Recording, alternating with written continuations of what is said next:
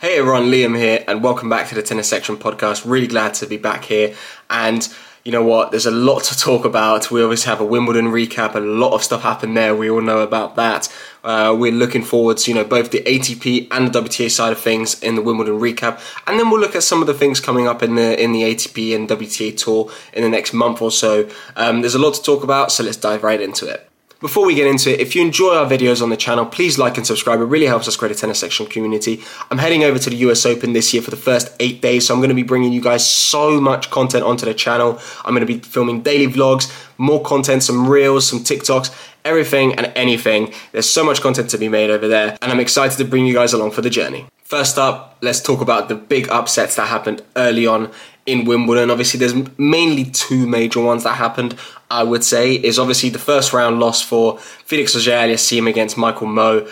I mean, back to back years for first round losses for Felix Auger-Aliassime. He's falling down the rankings. You know, I made a video last year, towards the end of the year, saying my top 10 predictions for this year, and I had predicted him falling out of the top 10 and people, and saying Jannik Sinner would come into the top 10. And people in the comments were very against that idea, especially after the off the back of those three amazing weeks that Felix had towards the end of last year. But you know what? It's starting to prove a little bit too true for my liking, to be quite honest, because I really like watching Felix play at his best, and he's not been playing at his best at all this year. He's obviously had injuries and, you know, not been actually physically fit as much as he would have liked to due to those injuries, but also some of it is a bit mental, I think. His serve has not been as good as it was towards the end of last year, and because of that, you know, his then defensive. He's straight on the defensive as soon as he gets into a point on his serve, and it's not really too going too well for him. And when he is on the attack, he's making a lot of unforced errors. He did lose to Michael Mmoh. That's a very shocking first round loss. But another shocking loss happened in the second round where Casper Ruud lost in five sets from two sets to one up against uh, Liam Broady, losing the last set, the fifth set, six love. He got bageled in the last set. He was also seeming a bit injured here and there in that in the fourth and fifth set but to be honest, he really shouldn't be losing these sorts of matches early on, especially after you've made a final of a Grand Slam, you know, making your third Grand Slam final. You should be sort of being a bit more consistent. I've seen statistics everywhere that obviously he, the last six slams he's played, he's done final, second round, final, second round, final, second round. And it's just, you know, it's consistency. I guess it's a, it's a, you could say it's a good thing, but it's not what you want to see from, uh, you know, the number four in the world, I believe, or maybe the number three. Um, it's going to be tough for him, I think, coming into the hardcourt season to replicate what he did, especially at the US Open last year. But you know what? He can definitely do some good stuff. You know, he's currently playing on clay. I mean, it's Casper Ruud season back to the ATP 250s, but going towards the the US hardcourt swing, he needs to really find a lot of momentum earlier on than the US Open to get some ranking points under his belt to make sure that, you know, even if he doesn't go as far as he did last year at the US Open, he's still got that bit of a cushion. Another loss that I was a bit disappointed with at the uh, at Wimbledon in the early rounds was Dominic Thiem losing to Stefanos Tsitsipas in five sets. I mean, I think Team could have won that match. I think Tsitsipas, you know, if, if that match didn't get postponed due to the rain delays, I think Thiem probably would have done a, had a better opportunity to win it. But Tsitsipas showed great composure in the big moments and was just playing very well, especially in that fifth set. Um, I think it was a similar situation to that Tsitsipas Murray match. Murray had a lot of the momentum, and if the match hadn't gotten stopped, he would have had a much better opportunity to win it. But Tsitsipas, when they came back, maintained his composure and really showed us, you know what, he's here to play some good tennis. But he did allow for a resurgence, or let's say, a new wave for a, a player in uh, Christopher Eubanks when uh, Tsitsipas lost to uh, Eubanks in the fourth round, actually. Um, Eubanks has been playing some exceptional tennis. I believe he's now number 31 in the world. He's, I think, something that's really like surprised me about Eubanks is his his increasing self belief. I mean, over the last few months, he's believed more in himself. I think watching Eubanks in the past years, you just knew that in his head he wasn't confident enough to say, okay, well, I belong here. I, you know, I deserve this, or I can really get this done. But now he's really going for it. He's like, he doesn't care if he makes a mistake. He'll go for it, and he and that's why he got that record at Wimbledon, where now he's the the, the most winners in, in an entire Wimbledon tournament for one person, surpassing Agassi. You know, he really went for it, and you know what? He played extremely well. He got super close to making the semi-final, super close. But after being two sets to one up against Daniil Medvedev, he did not manage to win it in five. Medvedev was playing some amazing tennis, and you know what? Eventually, his his luck ran out. Well, you couldn't say can't say luck realistically. He played amazing, amazingly, but you know what? The once he lost that fourth set against Medvedev, I think he let himself go a little bit because he so much pressure had built up inside of him mentally and physically, having played so much good tennis even before Wimbledon, winning Mallorca. Um, but you know what? Hats off to Christopher Eubanks. He's been playing some great tennis. Another player who's played some great tennis at Wimbledon but didn't go too too far is Matteo Berrettini. We didn't really know what to expect of him coming into Wimbledon. I mean, personally, I was I was expecting him to lose maybe first round or second round, but you know what? Against Lorenzo Sonego, great match. Against Alex de Minaur, even better match. Against Alexander Zverev, even better match. I mean, he kept improving and improving and improving. His serve is it's just deadly when it's on fire, his serve is deadly. And it, the great thing about his serve is that even his second serve per se is good enough that it when it gets returned, it's usually short, so he can come in for a plus one. And he did that very well, but obviously in the fourth round he came up against Carlos Alcaraz, and we all know with Carlos Alcaraz how hard it is to really, you know, get yourself anything going at the moment. You know, Novak Djokovic struggled. Imagine Matteo Berrettini, and we saw that. Um, so yeah, those are the early sort of round losses, and some names that really shocked me by going, you know, doing better than I thought they did here at Wimbledon. Now let's talk about some of the matches later on. I would say in Wimbledon, we know we've had some the likes of, uh, you know, Elina Svitolina playing some amazing tennis. We've had Iga Swiatek finding her way on grass a little bit more, but obviously not going too too far. Uh, we had Hubert Hurkacz showing some good tennis, and we had Marketa Vondrousova and Ons Jabeur. Let's start first with Elina Svitolina. I mean, she played some amazing tennis the whole the whole event. She was really good. Like every time you would watch one of her matches, she was really going for it. First of all, serve, forehand, backhand doesn't matter. She was going for winners and she was hitting the ball quite flat, which worked, I think, for mo- the majority of the event because most of the players she came up against were giving her more top spin, looping balls, which allowed her to really sort of get that timing going, have the ball where she wanted it, and go for the shot. But you know, and, and allowed her to beat the likes of Iga Swiatek in, in, in the quarterfinals. I mean, Swiatek played some amazing tennis throughout the entire event, but when it came to Elina Svitolina, she just took the time away from from Iga and it's great to see, you know, after her, you know, after giving birth, after being away from the tour for so long, that she's come back and she's really made it, made a statement. You know what? That she she belongs here. She can really, you know, keep it up after everything that she's had to go through, and it's great to see. I mean, I believe in the ranking, she's back up to like number thirty-one or something in the world, which not not having played in over like a year and, and being unranked is a very good a very good thing to happen. Um, and yeah, it's great for the WTA Tour to have her back. But in that Marketa Vondrousova uh, semi-final, you could tell the pressure. She had a real opportunity there to make the final, and I believe she was. Uh, she put too much pressure on herself. I think she she knew she looked at the, the draw that was remaining, and she was like, "Oh, I could really make the semi-final. I could really make the final here and have a chance at my first ever Grand Slam title." But I think that was a bit too much for her mentally, especially right now. Um, and Vondrousova was obviously just on fire as well. I mean, it was great to see that Vondrousova, as I said earlier, was not the type of player to give her high looping and balls that sit perfectly in a hitting zone. She was giving her extremely flat shots as well, so she couldn't. So Elina Svitolina could not give it back as much as she could take it. So it was it was a it was a bit of a bit of a difficult situation for her. But you know what? It set up one of the uh, one of the most anticipated, I'd say, finals on the WTA side in a while, just because we were going to have a first-time Grand Slam champion in, you know, either Ons Jabeur or Marketa Vondrousova. Obviously, Vondrousova unranked. Jabeur trying to get revenge for last year, making back-to-back Wimbledon finals. She had played incredibly well coming into the final, coming back from a set down against Elena Rybakina in the quarterfinals. I was at that match, so if you want to check out the vlog of my quarterfinals uh, of my quarterfinals journey at Wimbledon, make sure you check it out. It's in the description below, but also go onto the channel. Um, and you know what? In that semi-final against Aryna Sabalenka, she came back from a set and a breakdown. But then when it came to the, the big moment, the pressure was too much. She was just overthinking, I think, and she was being a bit too a bit too error prone. I mean, she she she wasn't staying in the rallies as much as she would have liked to. She was going for winners a bit too much, and it was a bit it, it was sad to see. But you know what? It's also great on the other hand to see Marketa finally get a slam. Obviously, she made the Roland Garros 2019 final, and you know she was quite young when she made that, and now she's finally getting some some you know redemption for being so young and inexperienced going into that final. She's got a little bit more here, although she was unseeded. Amazing, amazing match from her. Very, she put her foot down and made sure she didn't take it back up. And you know what? It's it's deserving for her.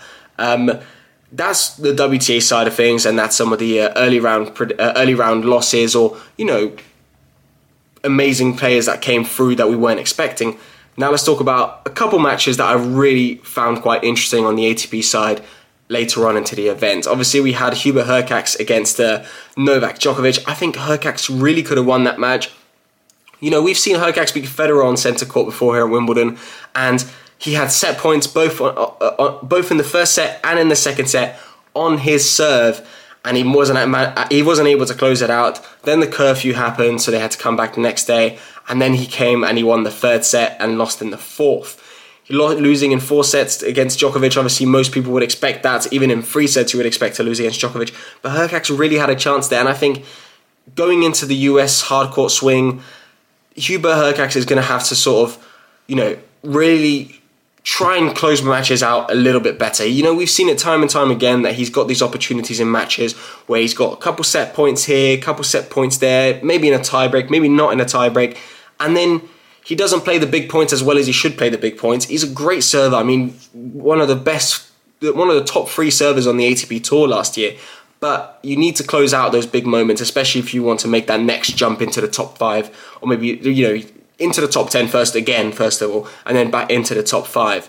But you know what? That was a great match and it was really entertaining. But I'm glad Djokovic came through that one because it then eventually, eventually set up the uh, the amazing final of Djokovic against Alcaraz. I mean, I got a lot of hate in the comments from that match, my preview of it, because I said Alcaraz to win that match. And every, I said Alcaraz to win it in four sets, first of all. But in the comments, loads of people were completely shocked, first of all, that I had even mentioned Alcaraz.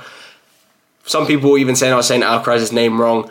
Alcaraz, but it, you know it's hard for me to say that consistently and, and not make a fool of myself. But Alcaraz, you know, he he played some exceptional tennis, but people didn't believe it before coming into the match. They just weren't believers of his potential here at Wimbledon. And I was I watched his match against the against the Holger Rune in person. Make sure to check out the vlog as I said before, link in description.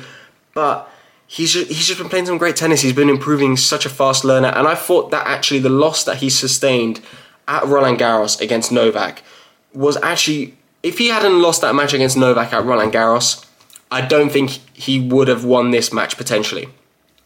I think that match really showed him how he can how he should be able to control his mind and how that can affect his body going into such a big magnitude of an event. You know, he was so nervous going into that French Open match. He was put so much pressure on himself, and then the cramps happened, and he wasn't able to compete as well, and then he lost quite easily. Here, he didn't do that to himself. He knew what to do from that French Open loss, and that really worked for him. That match was incredible from start to finish. I mean, that second set was something else, first of all, and the way that Alcaraz managed to close it out in the end. Djokovic did miss a couple backhand returns at uh, well, 6 5 for set point for him, and then 6 all in the tiebreak, which was quite unusual from Novak because they were more rally balls than anything else. But Alcaraz made sure to stay with him the entire way, and then in the third set, the momentum went Alcaraz's way. That 27 minute game in the third set, I knew I was watching it and I was like, Alcaraz really needs to break here because if Djokovic would have held that game, he would have made sure that he tried to get back into that set. And as soon as Djokovic lost that game, he was like he clocked out of the set, and all of his focus was on the fourth set. And in the fourth set, Alcaraz started off incredibly well again, had a couple break points at two one, but then Djokovic finally came back into the match and showed us why. Obviously, he's a 23-time Grand Slam champion, winning it, winning, oh, holding serve, and then really just running away with that set, playing really well. In the fifth set, I was a bit nervous. I wanted my prediction to be right, obviously, because I want to give you guys the best predictions out there. But I was a bit nervous, and when it was 30, well, one love for Djokovic, 30 40 on Alcaraz's serve, my goodness, it was nerve wracking. It was incredible stuff. I saw I saw Alcaraz do that little slice and then get slide well slide and slice to get the ball back, and I was like, in my head, I was like, that's going out, that's going out. Oh wait, it might be going in, it might be going in, and then Djokovic hit the forehand drive volley straight into the net my goodness, I think that turned the match around, and then Alcaraz was just incredible from there onwards. Closing out the match for Alcaraz was also not an easy task, and he did it in style. I think he told himself, you know what, we've seen the likes of Roger Federer not being able to close out a match on their serve, even if he had championship points. I need to play my best. I need to go for it. I don't need to overthink this moment. And we saw that he, we saw that he wasn't overthinking the moment in the first two points of that final game. First game, first point, drop shot, misses it Second point, straight again, drop shot, but manages to do it. The confidence this kid has is incredible stuff. And now he's a two time Grand Slam champion, going into the US Open as the defending champion, and I'm really excited for it. Speaking of the US Open and the US hardcourt swing, let's talk about a few of the tournaments that are coming up. Obviously, in the next couple of weeks, I'm going to be doing a video on the Masters, you know, Montreal and Cincinnati when the time comes. Obviously, they're more towards August time, so we still got uh, towards the later end of next month, so we still got a little bit of time. So let's talk about you know a few tournaments that are coming up. We've got uh, I believe Hamburg coming up on clay 500. Obviously, last year there we had uh, Alcaraz against Musetti in the final. Musetti obviously beating Alcaraz. Musetti defending champion, obviously playing there again. Not that many big name players for a 500 playing, to be honest, and I don't blame them. It's always tough after playing you know, on grass and going into the hardcourt swing in the US to to go back on clay realistically, it's not something that many players want to do. And you know, we're we're seeing obviously Casper Ruud. You're obviously going to see Casper Ruud want to play on clay. Alexander Zverev and you know the likes of Francisco Cerundolo and Sebastian Baez playing there, so it's going to be quite interesting. It's going to be tough. I think Ruud probably edges it mostly over everyone else. But Francisco Cerundolo can definitely get the job done. I mean, we've seen him beat Ruud this year on clay already, and he's played well on most surfaces he's played on this year. Um, after that, obviously, we've got Washington, where Nick Kyrgios is going to return. We've got the likes of Murray, Medvedev, Felix Auger-Aliassime, Taylor Fritz um, playing there, and I think it's going to be good to test the level of the likes of Felix Auger-Aliassime, especially going into that event, and obviously Nick Kyrgios. Um, Kyrgios, obviously known for playing some really good tennis in Washington, he will want to show us that he can really, you know, hit the ground running again. He had an amazing 2022 season. His 2023 season has been abysmal. His injuries have really, really, really hurt him this year, and it's unfortunate to see because last year he was incredible and he will want to, you know, he will want to sort of show everyone, you know, I might might have been gone for a while, but I'm back now, and you've got to deal with me.